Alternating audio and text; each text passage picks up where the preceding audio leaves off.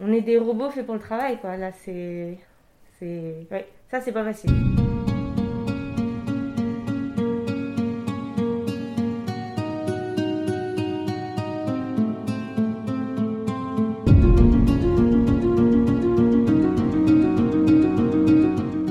À moitié confinés dans leur chambre de CTU, avec des cours à distance, quel est l'avenir pour les étudiants de Poitiers et d'ailleurs? Je suis Laurent Gaudens, journaliste à la Nouvelle République et Centre Presse.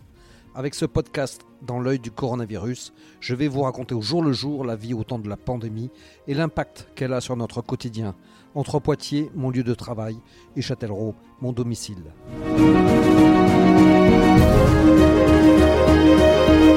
Ils ont manifesté leur malaise cette semaine. Emmanuel Macron leur a répondu jeudi 21 janvier par quelques mesures et l'assurance que rien ne changera vraiment pour eux au deuxième semestre. Les cours à distance, les journées sans contact et sans loisirs seront toujours leur quotidien pour les prochains mois.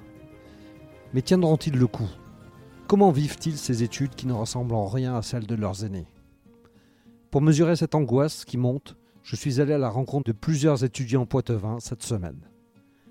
Ma première étape m'a amené du côté de Poitiers. Mon premier rendez-vous euh, m'amène euh, sur le campus euh, à Poitiers, devant le gymnase Marie-Amélie Le Fur. Donc là, je vais rencontrer Thomas Magnin, un des enseignants qui, avec ses étudiants, qui sont en licence 3, activité physique adaptée et santé. Donc pour voir un petit peu comment ils organisent actuellement leur cursus scolaire. Excusez-moi, je cherche Thomas Magnin. Il est là. Il est là. Il est devant vous. Bon, bah parfait. Voilà. Donc on est avec des étudiants qui sont euh, en licence 3. C'est ça. STAPS. Voilà. D'accord. Activité physique adaptée. Alors comment euh, vous organisez euh, eh ben, vous voyez, vos, vos activités aujourd'hui, actuellement dans cette période-là? C'est compliqué? C'est compliqué. c'est plus, c'est plus nécessaire que compliqué. Voilà. D'accord on fait, on fait en sorte que, d'être responsable et de s'organiser pour que on continue la formation, euh, que eux euh, puissent euh, aussi s'aérer un peu et garder le contact social et puis voilà toujours être aussi dans la formation quoi, parce qu'on se rend compte que le distanciel ça a quand même beaucoup de limites. Donc là, vous vous contrainte, c'est quoi? Donc vous pouvez que faire en extérieur, c'est ça? Alors non, nous on, a, pratique dérogatoire, c'est-à-dire que moi je fais les deux, mhm. je fais de l'extérieur et de l'intérieur. Voilà, mais après, avec des mesures, euh, ben, on conserve le masque. Quand on est en extérieur, la distanciation, on, essaye d'être vigilant, même si on est moins strict qu'à l'intérieur. Mais voilà, donc on respecte les, gestes barrières. Voilà, il n'y a pas de contact et voilà, port du masque pour tout le monde. alors, vous faites toute pratique là euh, Alors euh, pas, tous, non. Euh, ça dépend, ça dépend des fois des, aussi des enseignants et puis des, de, la, possibilité qu'ils envisagent de, maintenir une formation en présentiel. Moi, j'enseigne l'activité handball à l'intérieur, donc avec les licences 2. Et là, on est sur des activités déclinaison de la marche en activité physique adaptée pour les licences 3. Voilà, pour l'instant, c'est les deux activités. Et après, on a des pratiques aussi de natation parce qu'on a le bassin nordique en extérieur qui nous permet d'avoir une distanciation sociale suffisante. Et alors en hand, comment on fait pour pas avoir de contact bah, c'est D'abord, c'est un simulacre de handball. C'est-à-dire qu'on garde de la distanciation, on joue sur, euh, sur de l'opposition mesurée, on essaye de, travailler sur de la. Euh, on essaye d'éviter de tomber dans l'écueil de la motricité un peu décontextualisée. Donc on essaye de bricoler, on est en séquence de bricolage, mais je trouve que c'est du bricolage plutôt noble. On essaye de, de remplir trois missions, celle de la formation, du lien social et puis aussi de l'activité physique parce qu'on a des étudiants qui témoignent de, de leur difficulté à garder une condition physique euh, digne de ce nom. Quoi. Et encore nous on est avec, euh, on est avec euh, ceux qui sont plus sensibilisés à la chose. Hein. Donc je n'ose même pas imaginer ceux qui ne sont pas dans un contexte sensible à l'activité physique. C'est un peu la crème, c'est ça? Ah ben là on est c'est la, l'élite de la nation. Mais la plupart, euh, j'imagine, euh, se destinent à être enseignants aussi alors pas, euh, alors pas tous là par exemple, vous voyez, eux ils sont en activité physique adaptée, c'est-à-dire ils vont faire tout ce qui est sur le, la, le reconditionnement, la, réadaptation fonctionnelle, voilà, donc plus des professions, on va dire, de santé, quoi, destinées au domaine de la santé, sport santé plus exactement. Et après, moi j'en ai qui sont les mes licences 2 qu'on appelle en éducation motricité, eux c'est destiné à l'enseignement. Mais comment former euh, à l'enseignement sans les avoir en présentiel, c'est tout ça, aux techniques d'intervention, sans les avoir en présentiel, c'est impossible. En, f- en- fait, ça va devenir un peu une discipline en soi, le fait d'a- d'apprendre à, à faire une activité comme ça et enseigner à distanciel euh, Bah, en je regardant ses. euh, Je l'espère pas, ce serait triste. Ah oui, mais Euh, bon, c'est peut-être Je que. l'espère pas, non, parce que le, de toute façon, enseigner en distanciel, pour moi, c'est un, c'est un antagonisme flagrant. Disons que je pense a- s'il y a une chose que nous apprend le, cet, épi- cet épisode-là, c'est qu'avant cet épisode, on était encouragés, nous, à faire, euh, aller davantage vers du distanciel, davantage. Une fois qu'on nous a plongé dedans de force, on se rend compte de l'absurdité de la chose. C'est-à-dire que ça fait que creuser les inégalités. Et puis nous, sur les évaluations, bon, c'est flagrant. Le- Il y a des chiffres euh, qui sont flagrants sur les examens qu'on a pu faire, sur le, fossé qui est en train de se creuser entre les étudiants. Ceux qui, euh, en distanciel, décrochent complètement, puis ceux qui, de toute façon, au départ, n'ont pas besoin de nous. Donc voilà. Donc là, il y a un fossé qui s'est. Donc non, j'espère que le, le distanciel ne sera pas la, la suite. Quoi. Je sais pas si c'est utopique ce que je dis, mais j'espère que ce ne sera pas l'avenir. ouais. Je vais aller voir quelques, quelques élèves alors. Ça veut dire que ça ferait 200, 210 mètres quoi. Ça ferait 210 mètres. Ça serait, ça serait plus logique. hein. C'est comment? Youp. Youp, c'est le prénom ça Youp, c'est mon prénom. ouais. D'accord. Et alors, comment ça se passe euh, un peu dans cette période-là? C'est un peu compliqué là Ouais, Avec le compliqué, ouais. Euh, avec le masque, ouais, et surtout au niveau de la motivation, c'est dur. Ouais. Sur- Parce qu'on a beaucoup de, de travail en distanciel et peu de pratique en présentiel. Mais c'est déjà ça. On est déjà assez chanceux, je pense. Tous les étudiants, ils n'ont pas notre chance. Après, ouais, c'est surtout un manque de motivation dû au travail en distanciel euh, qui rend la chose difficile. Là, les moments comme ça, là où vous pouvez vous retrouver euh, en plus à l'extérieur, euh, Mais ça- c'est ça sympa. arri- ça arri- mais ça arrive euh, souvent quand même ou c'est combien vous en avez là ben, deux, deux cours par semaine, ça fait 4 heures par semaine. C'est peu, mais c'est déjà ça. c'est tout. ouais. C'est tout, ouais. Mais effectivement, il y en a, il y a certains étudiants qui ne voient jamais le- leurs camarades là, actuellement. Ouais, c'est ça, ouais. Par exemple, ceux qui sont en fac de langue, je sais qu'ils ils ont que des travaux en distanciel, donc euh, c'est dur. Donc vous vous sentez un peu privilégié quand même? Euh, oui, quand même. c'est faire un outil qui, pour nos personnes seniors, soit le plus utilisable possible. D'accord? Et surtout, le plus évolutif possible. C'est-à-dire que si tu me proposes un support où tu peux en faire qu'une utilisation, je vais te dire, bah écoute, euh, si C'est que- des couleurs partout et tout ça. voilà, alors il y a, c'est le choix de la couleur, c'est le choix de l'échelle, Ouais, c'est euh, le choix de la forme aussi de ta carte. Il y a, il y a beaucoup d'éléments comme ça à prendre en considération. Donc euh, non, c'est pas un concours de coloriage. Donc là, vous êtes en train de travailler, là, je vois. Ouais, Ça avance? Euh, c'est un peu compliqué, mais oui, ça C'est va. un peu compliqué. Alors comment ça se passe actuellement là pour vous là? Par, par rapport à la Par rapport à la situation. euh, le coronavirus, euh, Euh, un- marre là Ouais, franchement, ouais. C'est un peu compliqué parce qu'on passe nos journées devant l'ordinateur. Là, ça fait du bien d'être en, présentiel avec le soleil, tout ça, ça fait vraiment du bien. Mais c'est vrai qu'on n'en peut plus, surtout que bah, les profs aussi sont un peu perdus. Là, ce matin, on devait avoir cours à 8h et au final, on s'est réveillé pour rien. On a attendu tous les trois quarts d'heure et au final, on n'a pas eu cours. à, en- à cause de quoi Bah on sait pas, on n'a pas eu de, de news. euh, Après on a quand même des professeurs qui sont, qui sont vraiment gentils, qui font des pauses, qui, qui essayent de faire en sorte de ne pas nous faire finir à 17h30 avec le couvre-feu, qui nous font faire des étirements entre les cours et tout. Enfin, c'est assez- enfin, il y a quand même certains qui sont compréhensifs, mais c'est vrai que globalement c'est, ça peut être compliqué. Voilà. Et vous là Bah, pareil, hein, c'est compliqué, mais euh, je pense qu'on a, on a de la chance, nous, en STAP, c'est d'avoir des, des cours en présentiel, que d'autres n'ont pas forcément de cours en présentiel. Quoi. Et ça fait du bien de prendre l'air de temps en temps. Est-ce que vous avez tendance à déprimer là, tout seul ou, ou- Moi, personnellement, non. Euh, bah, moi je suis pas toute seule tout le temps donc ça va. Ouais. Ouais. C'est bien d'être accompagné. euh. Ouais, ouais. Vous êtes, vous êtes du, du coin là ou Euh, non, moi j'ai mon appartement ici, mais mes parents sont, sont pas d'ici. Ils- vous, tu- tu- vous êtes d'où? Euh, Mel D'accord, c'est pas très loin. Non, ça va, ça va. Vous pouvez rentrer régulièrement euh, les voir aussi Euh, bah, je rentre pas trop souvent parce qu'au final, comme je vois quand même des gens, etc., j'ai un peu peur de, de leur, de leur transmettre. Ah oui donc, comme on est comme là, on est en présentiel, etc., donc on fait attention. Quoi. Il y a quelques semaines, j'avais rencontré plusieurs étudiants en Master 2 de microbiologie et immunologie de l'Université de Poitiers. Un cursus qui les amènera pour certains à côtoyer les virus au quotidien dans leur futur métier. Ça m'intéressait donc de voir comment ils appréhendaient la période. Justement, quand on fait des études comme vous, euh, d'épidémiologie, ça, ça- vous vivez cette période comment là? Vous vous dites, euh, bah, c'est une chance, on va avoir du boulot là, mais...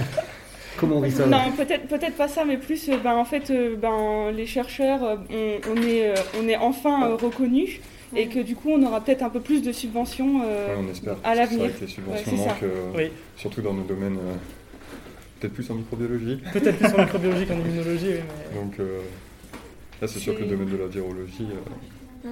enfin à l'heure actuelle, je pense qu'il va y avoir sûrement un, un regain d'intérêt pour, euh, pour la virologie. C'est plus par après, euh, dans les laboratoires, les subventions en les général. moyens pour. C'est ça, les moyens pour faire les, les expériences qui sont assez euh, limitées parfois, euh, les postes qui sont assez limités et compliqués à avoir dans les laboratoires. Ce genre de choses qui peuvent peut-être évoluer dans le bon sens euh, à, cause de, à cause de tout ça. Peut-être un peu plus de reconnaissance pour les chercheurs. Enfin, Exactement, Parce ouais. qu'on fait comme, enfin, voilà, Ouais. c'est quand même 8 ans d'études et, et, euh, enfin, On est souvent oubliés, quoi. et, et la PSU pas forcément, je pense. Exactement. Et ça vous conforte dans, dans votre choix Oh, oui. Oui. Bah, je pense qu'ici, on veut tous continuer après un doctorat. Donc euh, là, c'est sûr qu'à l'heure actuelle, bah, c'est, voilà, Nécessaire. ça motive un peu plus, je sais Ouais. pas. Enfin, Même si en soi, voilà, personne de nous va, va vraiment réellement travailler sur euh, la recherche du Covid, etc. euh, ça reste quand même un. Enfin, C'est sûr? C'est- euh, aucun, c'est pas certain, non, hein, mais, euh, mais au fin, enfin, c'est pas. C'est pas ça qui Enfin, va. moi, je parle pour euh, moi, c'est ouais. pas non plus un sujet qui me passionne. euh, temps, j'imagine que euh, auprès de, de- justement de vos familles, de vos amis, euh, ça donne un autre euh, regard sur, le, sur ce que vous faites actuellement, non? Ah oui, clairement. On, formations. Ouais. on nous pose beaucoup de questions Voilà. du coup euh, Oui, par c'est rapport ça. au, au Et SARS-CoV-2, du ça c'est sûr. Mais vous allez, fait- vous allez être aussi cette génération, euh, malgré vous, peut-être euh, Covid-19, qui, qui sera euh, marquée par ça. Dans, Ah oui, euh, on est marqué. Ah bah Ah bah, oui. On est autant marqué, enfin, peut-être pas autant, j'en sais rien, mais, mais on est quand même marqué par la période Covid. hein. Ah oui, sur oui, oui. l'impact On sur nos études Sur nos euh, études, ouais. ouais. Là, c'est vrai que c'était, C'était assez compliqué. c'était très compliqué, je pense. Peut-être même plus la génération qui, sont, qui était sortante l'année dernière euh, de master, peut-être. Ah oui Oui, parce Ouais, que C'était horrible pour eux. Moi, moi, j'ai vu quelques exemples, c'était assez compliqué. Bah, les subventions qui étaient pour les doctorants qui arrivaient en, en é- en fin d'études de master, bah, c'était, euh, ils étaient utilisés pour récupérer le temps perdu par les doctorants en place. Donc euh, il y avait moins de subventions de thèse et tout. Donc eux, ils ont peut-être été un petit peu plus impactés que nous. Sachant que là, maintenant, les gens peuvent même aller travailler avec le confinement. Enfin, c'est un peu plus allégé que le premier confinement. Ça va nous retomber aussi dessus au final, puisque les, toutes les subventions qui ont pas, toutes, toutes les personnes qui veulent euh, candidater pour les doctorats, euh, enfin, qui n'ont pas pu Ouais. candidater l'an dernier, vont recandidater cette année, et du coup, il y aura beaucoup plus de candidatures Ouais. que Ouais, ça l'an aura dernier. quand même un Donc impact ça sur nous. aura un Ça aura un impact sur nous aussi, mais négatif quoi. Négatif. Ah oui, oui, oui.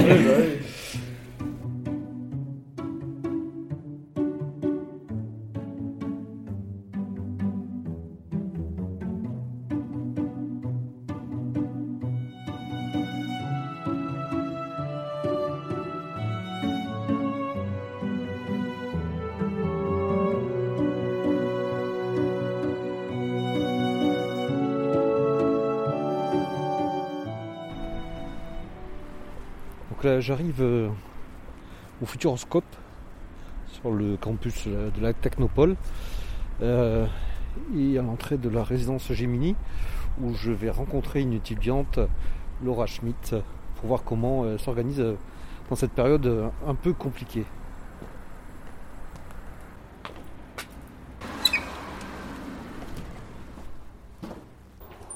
Bonjour, je suis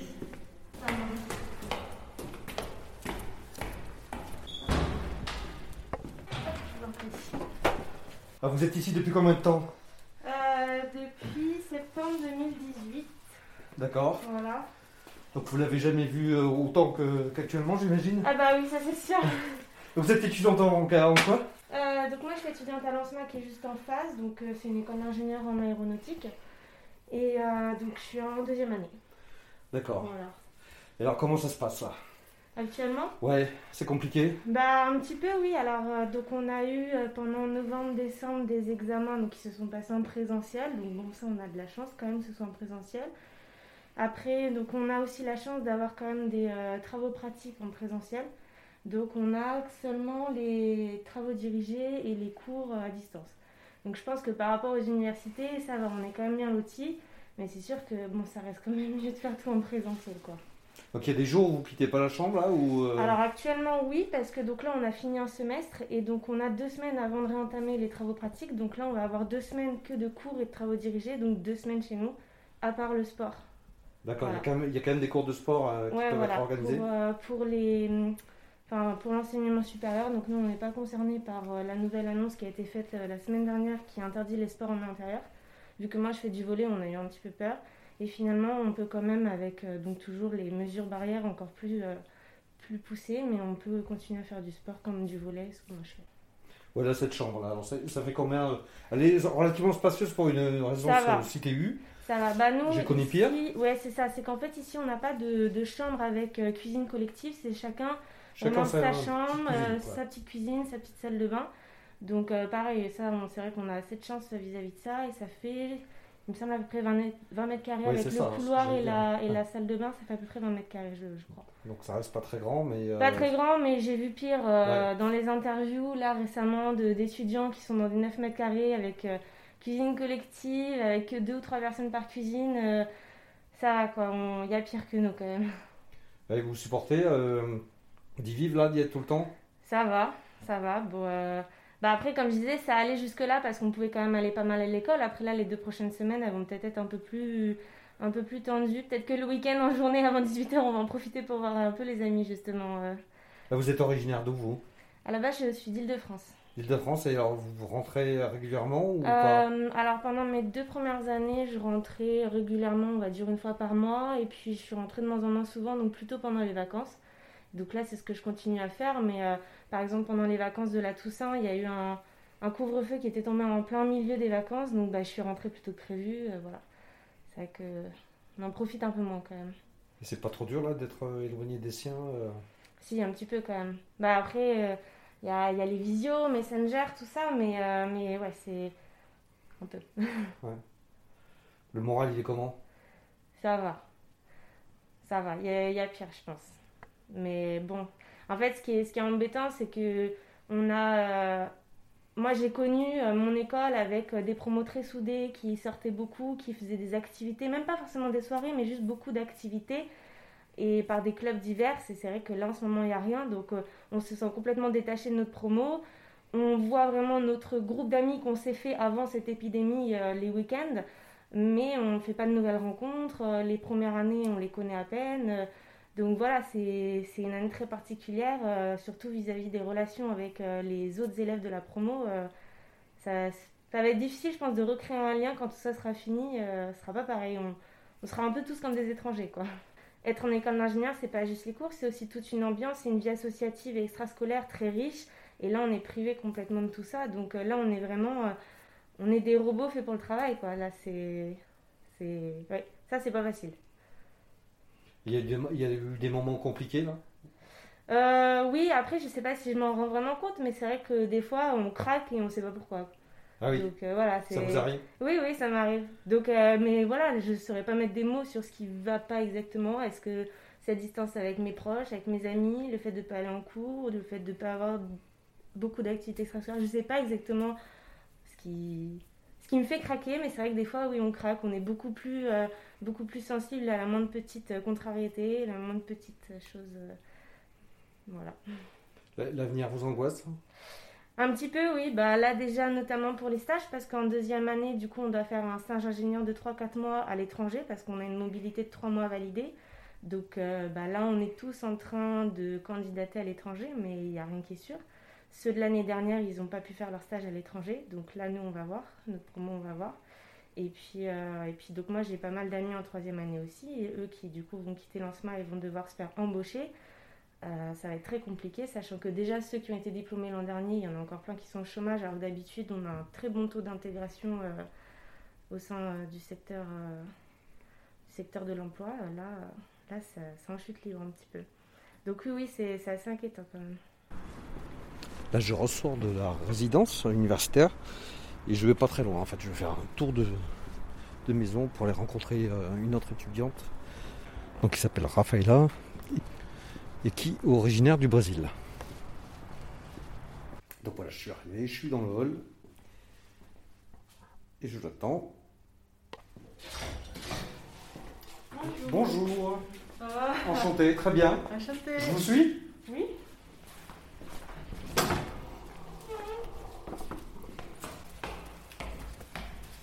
Donc, euh, Rafaela, vous, vous êtes euh, euh, d'origine brésilienne Oui, c'est ça. Enfin, brésilienne même, hein, du coup. Et vous êtes en France pour, pourquoi alors? Ouais, Vous faites quelles études? Euh, J'étudie l'ingénierie aéronautique ici à Lancement. Ouais. J'ai fait un programme d'échange entre mon université au Brésil, c'est l'université de São Paulo. Et donc j'étudie ici il y a un an, plus ou moins. D'accord. Et je vais finir mes études ici fin mars. Et je vais faire un, un stage jusqu'à septembre. Et ensuite je reviens au Brésil. Je rentre au Brésil. Et le stage se fait aussi en France hein? Oui, ici en France aussi. Je vais faire, le faire euh, à Toulouse, chez Superhero. Alors comment vous vivez la situation là, dans- avec cette épidémie euh, et la difficulté justement des cours à distance euh, C'est compliqué là pour C'est compliqué. en plus. Oui, c'est compliqué. À, à lancement, au début, on avait des cours en présentiel. Mais on, a- on avait fait, euh, on a fait euh, un mois environ des cours en présentiel. Et après la- les vacances de Toussaint, on avait fait euh, euh, des cours en ligne. Et c'était un peu difficile parce que c'est toujours difficile de, de, euh, de suivre les cours avec les outils. euh, chaque professeur euh, utilise un programme différent. Mais c'est difficile aussi. Pour moi, c'est un peu difficile à cause du français. Parce qu'en présentiel, c'est plus, plus facile de comprendre le français. Et en ligne, parfois, les micros, et etc., c'est un peu difficile. Et autre que ça, euh, je sais pas, c'est un peu difficile aussi de, de me concentrer. Parce qu'en présentiel, euh, on n'a pas beaucoup de distractions. Mais ici, à ma maison, on a toujours euh, le, le portable euh, et on a des amis qui viennent, etc.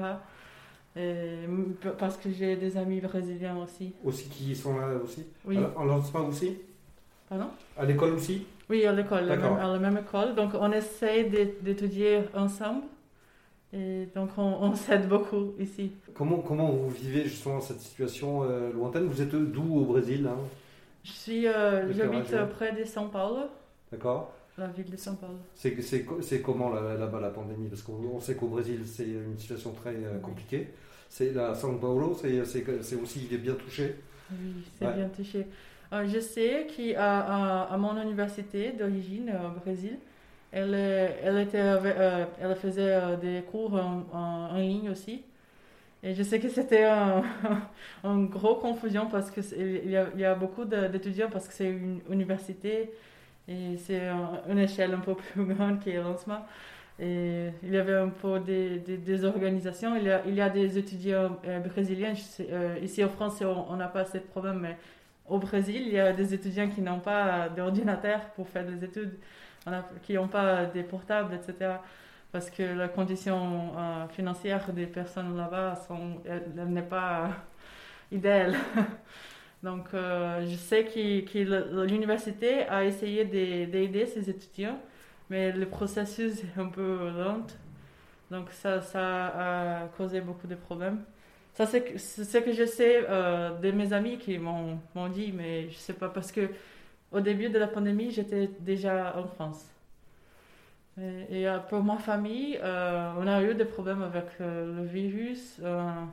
Il y en a qui ont été touchés de, de votre famille? Oui. Ouais. Parce que, oui, parce qu'au Brésil, euh, on n'avait pas une politique euh, des, des confinements stricts comme ici en France. Et- C'est pas un peu dur là de vivre ça à distance? Oui. De pas être euh, proche des, des siens? Mhm. Ça, c'est le plus difficile parce que je veux être un peu en contrôle des, des, des, des soins de ma, de ma grand-mère, de ma mère, de toute ma famille, mais je ne peux faire rien d'ici en France. Vous aimeriez Ah. revenir au Brésil rapidement Oui, euh, euh, j'attends. av- Avant, je voulais y aller euh, pendant les, les vacances de Noël, mais je n'avais pas réussi. euh, je, je suis toujours en attente de, de mon titre de séjour. D'accord. Et voilà, donc j'ai resté ici. Et, mais oui, j'ai envie de retourner.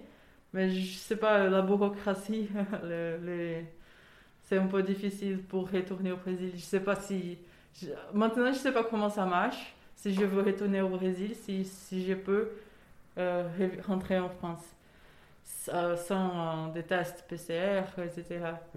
Et ma, ma, ma famille aussi, elle- ne veut pas que je, je rentre au Brésil parce que euh, ils veulent que je, je continue mes études et parce que sinon peut, peut- peut-être euh, je vais avoir des problèmes retour, à mon retour.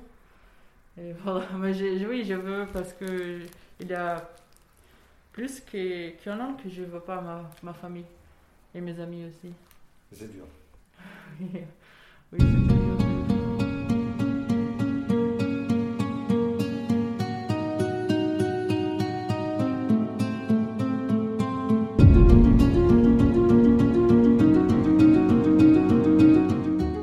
Voilà, c'est terminé pour ce nouvel épisode du podcast Dans l'œil du coronavirus. Si vous l'avez aimé, n'hésitez pas à en parler autour de vous, à le partager sur les réseaux sociaux, à vous abonner sur les plateformes de podcast telles que Spotify, Deezer et à voter pour lui sur Apple Podcast. Ça nous aidera vraiment à continuer. Si vous avez un sujet que vous aimeriez voir développé dans ce podcast, n'hésitez pas à me le transmettre par mail à laurent.gaudens. En attendant, lavez-vous bien les mains et à très vite.